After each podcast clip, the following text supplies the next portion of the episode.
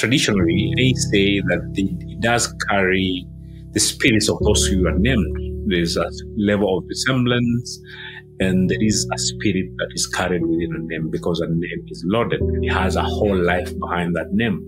So when you're given that name, there are some characters that people do tend to take. Thank you, Mathews. It's real great for us to meet in person for the first time. Yeah. And welcome to the show. And first of all, we have a icebreaker question we'd like to ask. So, mm-hmm. is there a meaning or reason behind your name? Well, definitely there is. I think I do carry two names that I use, and quite they're out there. Mathews is quite biblical in itself. You know, mine is just interesting that it has an S at the end, so that's one of those things. But I think one of those carries a meaning is Wakhungu, which is my second name. I come from the Bukusu culture, and uh, Wakhungu means it's a worm. It's an army worm, so to speak. It's an army worm that does come and destroy our crops. So my dad probably was born during a time when there were army worms. So that's the meaning behind that. I do have my own given name that has a significance, but I hide it because it's impactful but not in a good way, negatively. So I dropped it at some point when I was quite young because I observed how people named who carried that name were behaving. It's a name that signified people with tender hands, people who they'll be holding this glass, it just drops without knowing you know, just slippery hands. I think culturally, as an anthropologist, I do believe names carry significance and they have an impact of those who bear them. So that's why I dropped it and I've never used it ever since. So that was replaced by Jackson, which is quite also a very Western name doesn't have so much significance. So Wakhungu is that one name that has real, real traditional significance in my culture. Mm. Yeah. Yeah. And you never even referred to the previous name. No, I actually hide it. That's why I won't tell you what mm-hmm. that is because the next thing is you guys will be calling me that name and then I don't want to use it. So I keep it a secret. No, but probably my mom and dad only know about it and maybe my my sisters, mm. but even any person I meet, I don't, I don't share that very much. Mm. Interesting. Yeah, yeah, yeah. Wow. And what made you then take on another name, other names? Just because I dropped my given name, I naturally took over my dad's name. Mm-hmm. So he is Wakhungu. So then I've carried on the legacy of being our Hungu. Mm-hmm. So my kids will be Wakhungu. So that's the only traditional name I have. So I'll hold on to that dearly. So I'll keep that. So what's the significance that you see in cultural anthropology, like you said, of names? Traditionally, they say that it does carry the spirits of those who are named. There's a level of resemblance and there is a spirit that is carried within a name because a name is loaded. It has a whole life behind that name. So when you're given that name, there are some characters that people do tend to take. I may not specifically tell that. That's something I may need to go do some research about. But I know and I believe that names do have certain significance, important significance mm. in terms of how it shapes behavior mm. as well, you know. And sometimes is what people tell you about that person that allows you to behave a certain way. So if you're called, let's say, this glass, and they say glass used to be like this, then they normalize the behaviors of glass, right? So when you behave like glass, you'll think it's normal to behave like glass. Mm-hmm. Whether it's good or bad, that's what you become. You actually embrace that behavior and that identity mm. of being a glass, mm. so to speak. Yeah, there are some names that just don't get used because of the significance, because of the association to others. Right? Yeah, yeah, absolutely. Yeah. How did you then get into cultural anthropology? What were your influences growing up? What led you there? I first actually get a good introduction to the field of anthropology in 2016, 2017, around there. But looking back, I think there is that aspect of a social scientist that was in me that I never knew. I was quite passionate about science. I tended to really enjoy social science subjects, even in high school.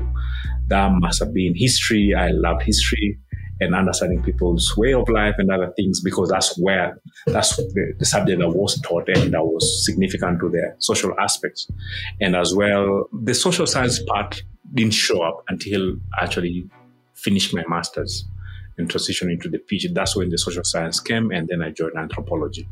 But from a long time, even in high school, I was interested in the social science subjects being social studies was being taught in Kenya, has been taught in Kenya for a while, and then history. Those were among my favorite subjects to do, apart from science. So even though I wanted to be an industrial engineer, I tended to do well in this. So 2007, I get into environmental science and natural resources management. At that moment, then I'm doing a lot of conservation work and studying conservation and other things. I'm not quite sure about what I want to do after college. So then I took a break because in Kenya it was hard to get a job. So I actually moved to landscaping. As I'll share, that's what part mm. of some past aspects of design that come in. Mm-hmm. So I moved into landscaping because I loved gardening. So I started gardening for people and made a living out of it and made a career and built a company, a successful company through that. But then I started doing my master's in environmental policy, carrying on what I'd done at undergraduate level. I think that was when a light bulb moment that I started to connect social science to what we do every day in terms of even innovation. If you want to build successful recycling initiatives, you have to have an understanding of how people behave, what they think, what they do is so important in the success of that technology. So then my master's was actually my first venture, even without knowing it, into the anthropology side of things, looking at how people's culture and perceptions affect how we design things. Mm. I went to the University of South Florida in Tampa to do my PhD. I then had a conversation with my advisor who read my proposal, my initial proposal, and say, I think your proposal will be a really good fit at the Department of Anthropology. Through that introduction, Dr. Christian, who has become my mentor now, who was able now to give me a proper introduction to the field of anthropology. I'll say I found a home in anthropology because that's when I found I was able to make the connections between people's perceptions and culture and design. So that has been a long time coming, but today I do call myself a cultural and design anthropologist because I play at this intersection between research cultural research, being able to understand people deeply, and understanding of how that understanding of people translates into design. Mm-hmm. Design, whether it's for product design, user experience design, it could be designing social development projects. It could be aspects to do with environmental justice, which I still do believe I play. So I do wear several hats, but all of them have a foundation of social science and the anthropology side of thinking. Mm. What's your process then when you're working and what you do now? What's your process of work? The process does tend to change with the kind of projects you're working on and the kind of different problems you want to solve. Our approach when we are involved in software design is different to an approach when we're involved in, let's say, an environmental justice project. So I would say it's been really interesting. And perhaps one of the things we could share is maybe the journey towards now becoming a design researcher, which is the space that I play in at the moment. Mm. Is then I do a lot of research that goes behind the design of things, right? The design of products, services, and experiences. So in that aspect, I think because I do wear many hats, my process of doing research depends on the different problems that I'm addressing. Through Kungu Labs, which is an organization I founded in 2018 and started operations in 2020, we mostly have done a lot of work in the areas of software and product design. And in that kind of line, we are doing a lot of ethnographic research, which is basically much different than just sending someone a survey. Mm-hmm. It is being in the ground and being within the context of that person you want to understand to understand them and then get a bigger and broader context about their lives and how specifically that context allows you to understand that particular problem you want to understand about them. From the Kungu Labs perspective, our research tends to be a lot of to do with ethnographic research, but it's quick because in this kind of sector, especially when you're working with corporates, even though some nonprofits will be involved, most of the projects tend to be short. So then we have to really design quick, rapid ethnographic studies that will allow us to get rich qualitative data, analyze it, and then it is only through that understanding through an ethnographic point that we're able to then inform design. And we do tend to do a lot of ideation sessions after a whole phase of research. We then do bring together stakeholders. We go through the report with them and then have presentation and we call that building empathy, right? They're able to understand what we have seen in the field and from the lens of the reports and a lot of you know rich descriptive information about certain topics we could be studying. That's when then it opens conversation for design right? How do we solve this problem and how do we solve this problem through an ideation session that's mostly collaborative and very participatory. Mm. so it's through that that then we're able to inform design. So i'll say from that perspective is rich rapid ethnographic research leading into ideation sessions for design so, in terms of comparing to design thinking or human centered design, would you put yourself at the front, right at the beginning of that process? How would you compare it in, in terms of your work compared to what someone might describe design thinking as? I think we do cut across the design thinking spectrum because we are involved at the first step of understanding the problem first because then it's only through research that you're able to understand how big the problem is and how you know what kind of problem you're dealing with and concretize the problem and even as we start again is now we're involved in getting a bigger context about the problem and who the problem affects and being able to identify who we are designing for, the different personas and other things. So we do cut across the spectrum apart from the space where the designs of the solution happens, mm. right? We do provide recommendations, but then there's that space. Let's say, for example, recently we were we worked with a nonprofit funding organization called FSD Kenya. FSD Kenya were helping us design a microinsurance product. And through that, our work involved doing a lot of qualitative research across the country through that, being able to write a report and share with the stakeholders.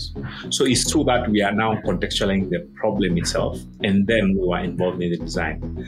Then we actually just hand over to the people who are supposed to do the design. And in this case, we are working with actuarial scientists to be able to design the product, because then the different product designers who you work with depends on the kind of field you're working in. If you're working in the software industry or a software project, then you'll be talking to a lot of software developers and engineers to implement those recommendations. And then after they have implemented, we do come in in the usability testing side of things. When they roll out the prototype and we need to give feedback, that's an area we do provide our expertise in and then as we roll out, we can always then be part of the people who continue to do the monitoring mm. and the learning aspects of the project that we have participated in. Okay. Yeah. So you're at the beginning and then you hand over your insights for prototyping. Then you come in again for testing and uh, analyzing some of that testing, some of those insights. Absolutely, absolutely. And I think that is quite typical of software projects. But again, we have found that that has become a really interesting project roadmap for even non-software projects. But we find that there's this lovely space because as you, when you work in a really fast-paced industry, this template now has started really working well in terms of also implementing non-software projects. So, what kind of ethnographic research are you doing, and what's driving a software product? I think software products, in our experience, has not been the complete product that we are designing. It has always come from a bigger problem you're trying to address, and then software becomes just a tiny portion of the solution, right? So it's, we're not going for technology first. It's almost like we are doing a lot of exploratory research, right? being able to understand the bigger picture, uh, everything and all the all the way the bigger picture and the, to the tiny detail, and then stepping back and then being able to review. Okay, what are the main problems and how do we solve them? And then technology does come, but most of the time it could be as simple as designing a new process or changing a process as far as adding different steps, right? If it's for a HR issue, it could be just adding someone else to change the entire user experience, right? I'll give an example. We have just completed a countrywide study we have done with FSD Kenya and a company called MaishaPoa, a startup in the insurance sector we were studying how chama groups, you've heard of chama, mm. right? How could we be using chamas as a platform to distribute microinsurance? Thinking of chamas as a place where people come for economic empowerment, but also that's a place where people do share. It's actually become an informal insurance policy that then if they have a problem, chama members will step in. If I'm bereaved, if I'm sick, there are always these kind of contributions that happen. So through that process, I think technology wasn't part of the conversation. It was more about how can we use it. And one of those questions were how are chamas? How do they come in, in existence first, right? So these really broad questions that allow us to narrow. From that broad question of how do they come in existence is what are the chama dynamics? How do people behave in chamas that will make them a fit or not fit for microinsurance distribution. Mm. So through that, we're able to identify different dynamics that culturally and behavioral that are able to help us understand, okay, if, if this is something we need to think, these are some of the considerations we need to continue thinking about. And then going as far as now knowing what are the main challenges in the everyday experiences if they have experience insurance products. So through that, we will then find that there's a tiny portion that will say, okay, how do we then speed up the process of onboarding right? It could be okay through maybe we need to have use a software that will help the insurance agents capture that information quickly instead of them filling the work. That's when now technology comes in as an enabler to better user experiences. Mm-hmm. Yes. Right. You mentioned some of those kind of insights that, that you get, the direction that people might be going. Is there anything particular that you've uncovered in terms of how people behave, any of the nudges that they're receiving has been particularly interesting. Yes, I'll start with these. I think I'll give you two examples. One of the examples is the MaishaPoa product that we are helping develop. A really cultural insight from that is how do people view chamas, right? Is they think of it as an insurance product, an informal insurance.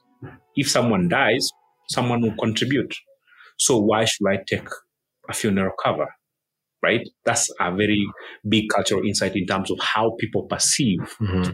their chamas. Mm-hmm. So if you went there and say you want to use them as a platform to distribute microinsurance, they'll be comparing your product with your chama. They're not complete X matches, but it's being compared. So in an aspect of design research, that's so significant because it helps the designers think of that product of chamas themselves as a competition for the product they're designing, right?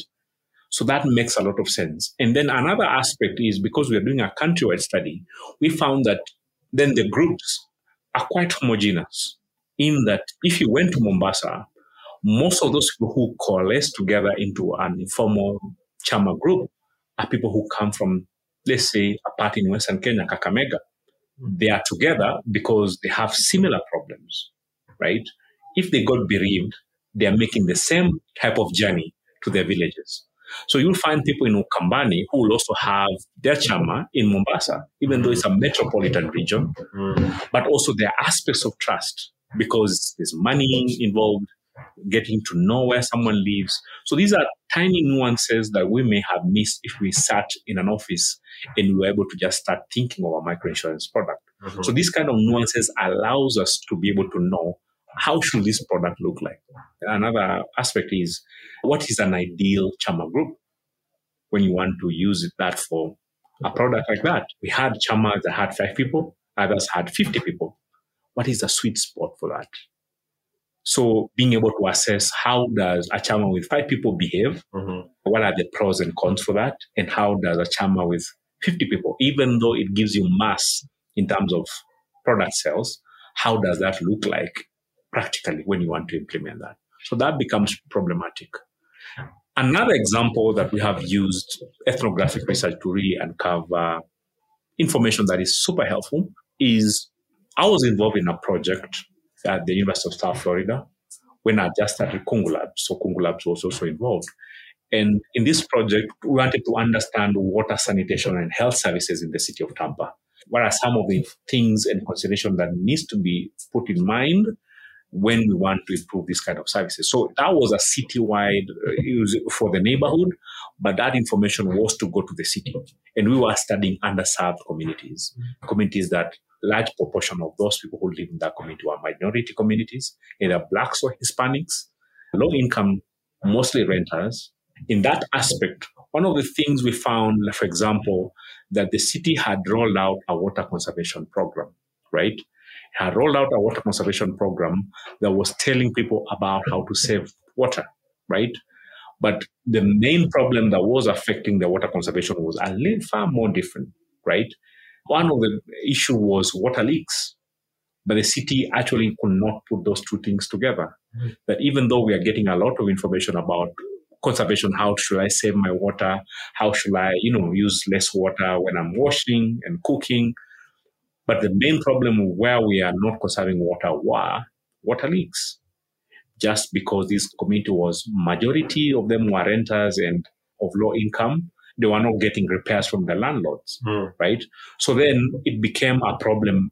The city needs to refocus their thinking beyond water conservation and look at the plumbing issues that were happening there that were beyond the reach or the intervention of the tenants, mm-hmm. right? So there are really tiny nuances that may not seem obvious, but then they do prove to be significant in how effective a solution can be mm. from a design perspective. Yeah, that's why we call it wicked problems, right? Because yes. it's kind of you have one problem that's tied to another one, and they're all kind of forming this web of problems. So even if you try to deal with one, mm-hmm. even if you try to deal with picking up sanitary waste from people's houses, mm-hmm. the next problem is where does it go? The next problem is what do we turn it into? Mm-hmm. You know, and how do we get people to wash their hands and how do we give them clean water in the first place mm-hmm. and access to clean facility? Yes. And other people have referred it to as spaghetti, a spaghetti yes. model, right? Yeah. So many things jumbled up, but you really have to pick one, right? And then figure that out first as you think of other other things that are mixing between that. But as you try to un- untangle it, the other bits of spaghetti are still holding on. yes, absolutely. I think that's a great analogy. Yeah. Yeah, yeah, yeah. yeah. What other projects have uh, challenged you and inspired you in the way that you think about culture and what you do?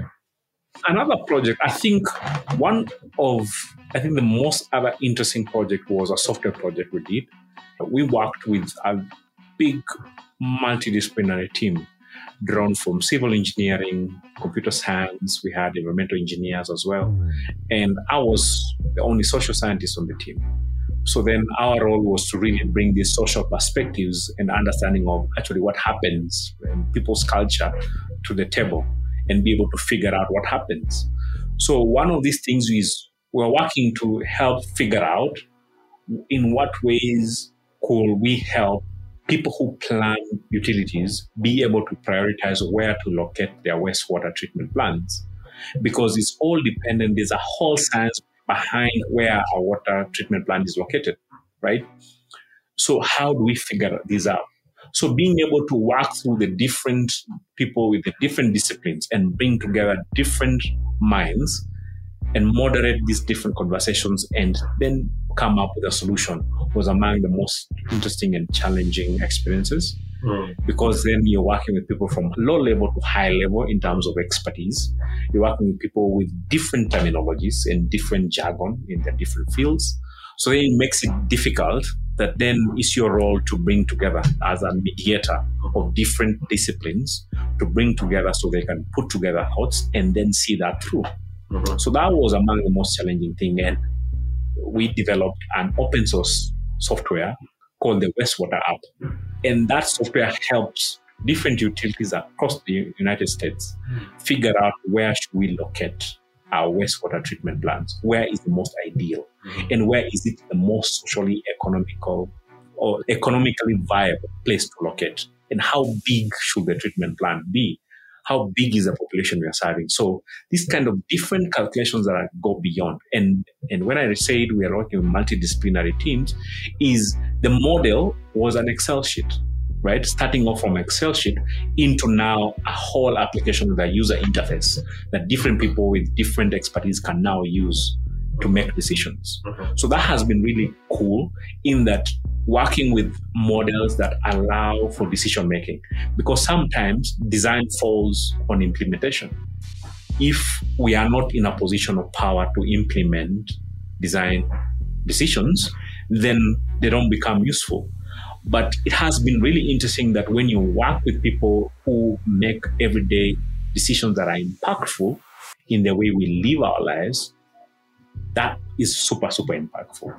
But getting into those circles is quite difficult. But when you get in that circle, I think it's very, very productive. Mm-hmm. Another example was on a project we did from 2020 to 2021. We helped the city of Tampa develop a model to prioritize where the infrastructure investment should start from.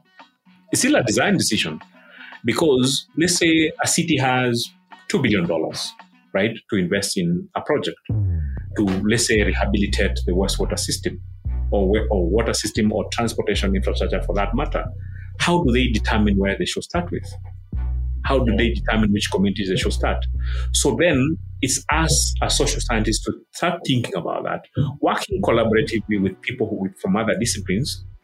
For example, in this project, I work with civil engineers, environmental engineers to give me data on how old is the infrastructure in the communities, how many more years does it have before it's repaired, those kind of very interesting and complicated civil engineering stuff and then bringing in the social aspects of who lives in that community. How much do they earn? What do they do? Do they commute to work? Do they have a car? So bringing and marrying all these different things into one model for decision making was so impactful. Mm-hmm. And then using this model and giving them to decision makers. Mm. Then they are able to use and make important decisions that will affect the most vulnerable in the community. Mm. So through that project, we used these kind of different models. So we developed different indices, a social vulnerability index. How vulnerable is that community? Infrastructure vulnerability index. How vulnerable is the infrastructure in that community? And then thinking about that, the different indices holistically, we were able to help the city of Tampa start making prioritization decisions and investment decisions on how much they have. The little money they have, they know exactly where to place their money, right, mm-hmm. for the infrastructure development. And through that, I think we just won an award, the 2023 Wesley mm. Honors Award, a prestigious award that is given to one project every year. Wow. Yes. Wow, well done. Yeah. Congrats. Yeah. deserved. How do you then go about this idea of having a big problem to solve in many different areas or let's say city of Tampa but it still has many many communities just like Nairobi or just like Kenya many communities. How do you go about solving problems on a local level if for example you have a really different community in mombasa and then in kisumu and, and nairobi? What i've learned over time is solving that problem i think is thinking of the scale and i think you've you, you're spot on in terms of from a local community to a large city how i think the scale the scale uh, allows you to think of different stakeholders involved at, at different scales. At the community level, if you are addressing an issue of laundry facilities, the stakeholders involved there are laundromat owners who live around there, right? So a solution will have to involve those people mm-hmm. and at that scale. So the scale does matter because it does tell you which kind of stakeholders need to be engaged, but also it allows you to figure out which kind of personas or communities or groups or the most vulnerable groups in that area, right? Mm-hmm. If you're looking at a community or your neighborhood, you'll be able to think about people who need that solution most, right? In a different way compared to a city. The city is much bigger And then there are different other timing groups that you may need to think about, mm-hmm. right? So I think the scale does matter because it guides you on how, who needs to be involved, how big in terms of the solutions needs to be, right? That's where also you design your research to understand the problem deeper. It takes more time to understand larger scale problems than small scale problems, right? What kind of problems would you like to try and approach and try to work on? I think just looking back at this project that has just won us an award, I feel quite interested in taking this idea of underserved communities in infrastructure, right? How can we continue the legacy or work around helping address issues of infrastructure justice? I mean infrastructure justice in the sense of communities that are most vulnerable but live in the areas with the worst infrastructure. How can we continue addressing this? Mm-hmm. How can we continue having these conversations the ears of the decision makers who do the budgeting and the key decision making? Yeah. I think that's pretty interesting. So to scale, we may need to be able to figure out how do we take our model from the small scale it is to be able to design, for example, a technological tool that will be open source enough for people around the world to use, right? That I'm able to plug in information about socioeconomic status in the different infrastructure issues, and I'm able to get to know how bad this place is. I think that should help communities do that. Mm-hmm. Right. So using this kind of research to address justice issues, mm-hmm. right? And underserved communities. Mm. Yes. Really interesting. People are disproportionately affected on so many different levels. Personally, it can weigh you down, right? Because something happened with the bus, or because there's no water, because there's no power. Mm-hmm. And yeah, for sure. We've been using human centered design for a while. A lot of people have different names for it, but really on the fact that we need to focus on the planet. We need to focus on life centered design because we share this planet with many other species and life forms. How do you feel about that? That's pretty interesting. at some point, I actually almost printed a t shirt. And I was thinking, because I have one t shirt called Human Centric, good for human centered design work, and you know, really interested in what you guys are. I think it's a really important thought for us to continue. And I think that's one of those critiques for human centered design that how well do we consider other things beyond us, right? Are we selfish in our thoughts? Definitely yes, but it does in itself it's not a bad thing but i think it's a challenge for us to think about the impacts of our design i think that's the one way we can then address that critique that we're not thinking about life-centered design mm. that we think about the impacts of our design mm-hmm. we don't have to change it reinvent it but we just have to be a little more thoughtful about the impacts of what we do mm-hmm. right mm-hmm. the impact the social environmental and any other impact you may think of, of the designs we produce mm-hmm. right think about that i think that addresses that critique right and again already a lot of work is happening. For example, I've just given you several examples of how, for example, research, ethnographic research and design decisions, environmental issues can be addressed by design decisions. Mm-hmm. That is in itself, right, a way to address the critique of we are human centered only, right? Mm. When people are designing out west, designing out west of traffic, designing west out of manufacturing, those are already decisions that are going towards the bigger life goals that we have, mm. like environmental conservation and these kind of conversations. Mm-hmm. That makes sense? Yeah, for sure, for yeah. sure. Glad to get your inputs on that. Yeah. Thank you. Thank you so much. Where should people find you? Any other closing thoughts? Part of my closing thought, I say at the moment, there's very little trust in research. And I think one of the challenges, it could be the challenge is twofold, right? There is this aspect of legacy companies that have made it or entrepreneurs that have made it from a corporate standpoint. But then I know, I know how I made it. So what will research tell me, right?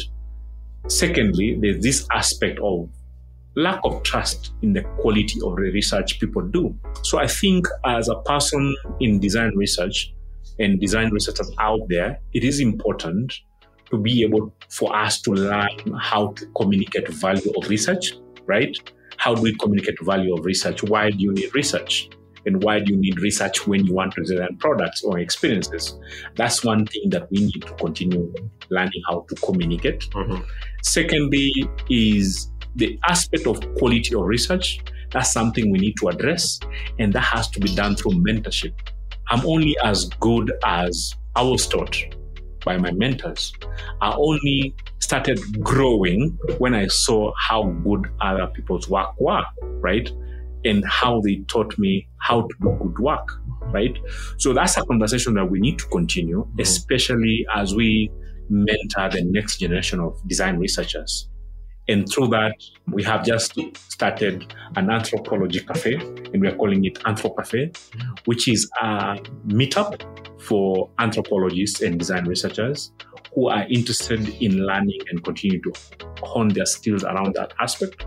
And we have a lot of conversation about what is happening, new methods that have come up, different ways someone can reinvent themselves and package themselves. Mm. So these are conversations that we have meetups, and that's something we're having bi-monthly meetups to mentor a new generation of researchers, mm. right? So beyond that aspect of quality and mentorship, I think the other aspect has to be that then we do continue for young, young upcoming design researchers.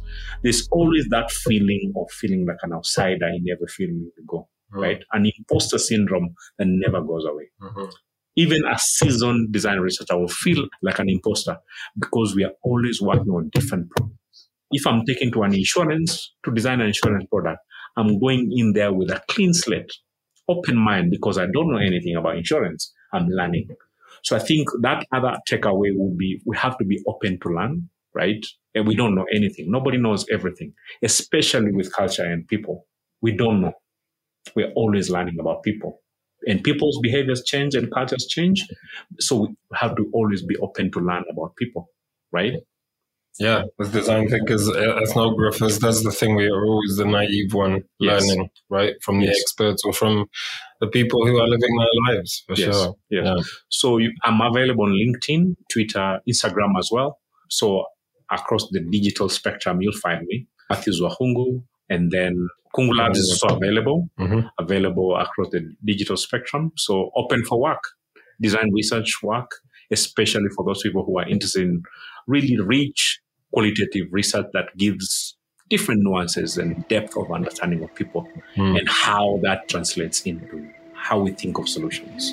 Nice. So that's one of those things that we are available to do. Yeah. Thank you. Yeah. Awesome. Awesome. Perfect. Thank you. Cheers. Great. I'm sure this isn't the last conversation we're going to have. I think, yeah, do that more often. If you have any ideas for episodes we should do, people we should host on the show, please let us know. We're really, really interested in hearing your thoughts. And if you've made it this far, a review would mean so much to us as well on whichever platform you're listening to us on, or even a recommendation to one of your friends or through a tweet. We hope to get these stories out there to more people. I'm Adrian Jankowiak. This episode was edited by David Kingori with music by Ngalah and Mercy Barno. Thank you for tuning in to Afrika Design.